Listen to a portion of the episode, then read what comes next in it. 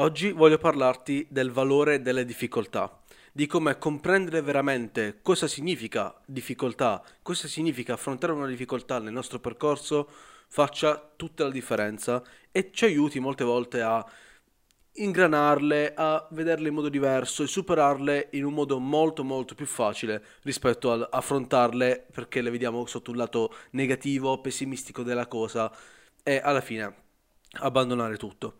Quindi oggi voglio spiegarti un po' come personalmente vedo le difficoltà, cosa significano per me difficoltà e essenzialmente l'approccio che ho e che per me ha fatto tutta la differenza in tantissimi casi e spero possa farlo anche per te e almeno ci proverò. Detto questo, dopo la sigla ti spiego per bene tutto quanto.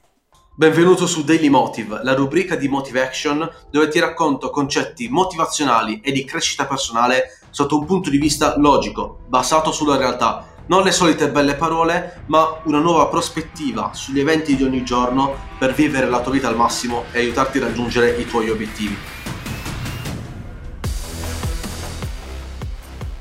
Benvenuto o benvenuta nel ventiduesimo episodio di Daily Motive. Oggi andiamo a parlare di difficoltà, di quale sia, a mio parere, l'approccio migliore per vederle e come questo approccio possa cambiare la nostra attitudine ad esse e come essenzialmente ci possa semplificare la vita, ci possa rendere le difficoltà come un passaggio obbligatorio del nostro percorso e non come qualcosa che ci stroncherà e ci abbatterà tutto quello che abbiamo fatto fino adesso.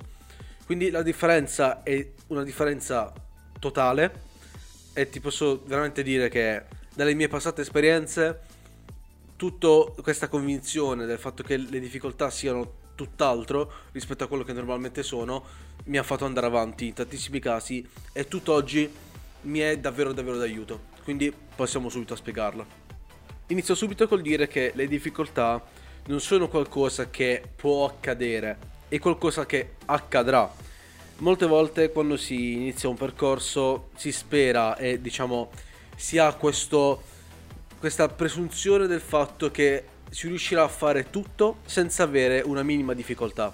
Ecco, questo è assolutamente sbagliato, un approccio totalmente sbagliato, perché cercare di evitarle è la cosa che più ti darà difficoltà poi quando arriveranno. Perché perché essenzialmente quando noi cerchiamo di evitare le cose, cerchiamo di non pensarci, cerchiamo di non essere preparati a quello che ci può accadere.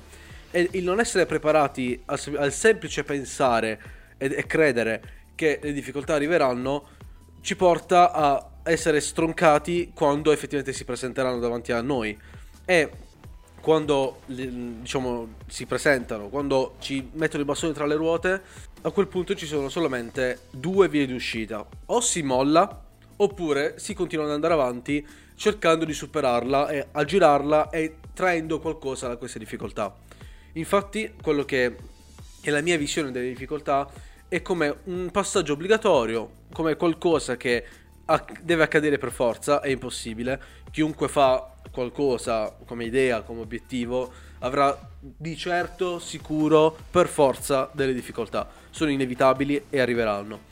Però quello che determina il nostro miglior approccio è quello che noi ci facciamo con queste difficoltà. Mi spiego meglio. Quando a qualcuno di solito arriva una difficoltà, uno dice ma dai, ma perché tutti a me, che così, colà, ma non è giusto e cose varie. Invece il mio personale approccio è quello di vedere le difficoltà come qualcosa che mi dà l'opportunità di imparare certe cose cercando di superarle. Perché quando qualcuno ha una difficoltà, quello che può fare è arrendersi, e quindi quello che dicevamo prima, mollare, oppure cercare di capire come utilizzare queste difficoltà per imparare qualcos'altro. Perché facciamo un ragionamento logico. La difficoltà altro non è che qualcosa che non sappiamo come risolvere, no?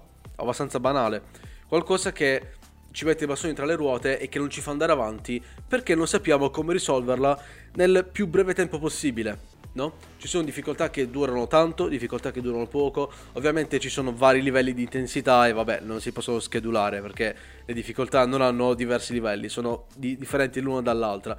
Però quello che dov- dovremmo capire è che la difficoltà in sé altro non è che qualcosa che non sappiamo come fare e che dovremmo capire come andare a risolvere.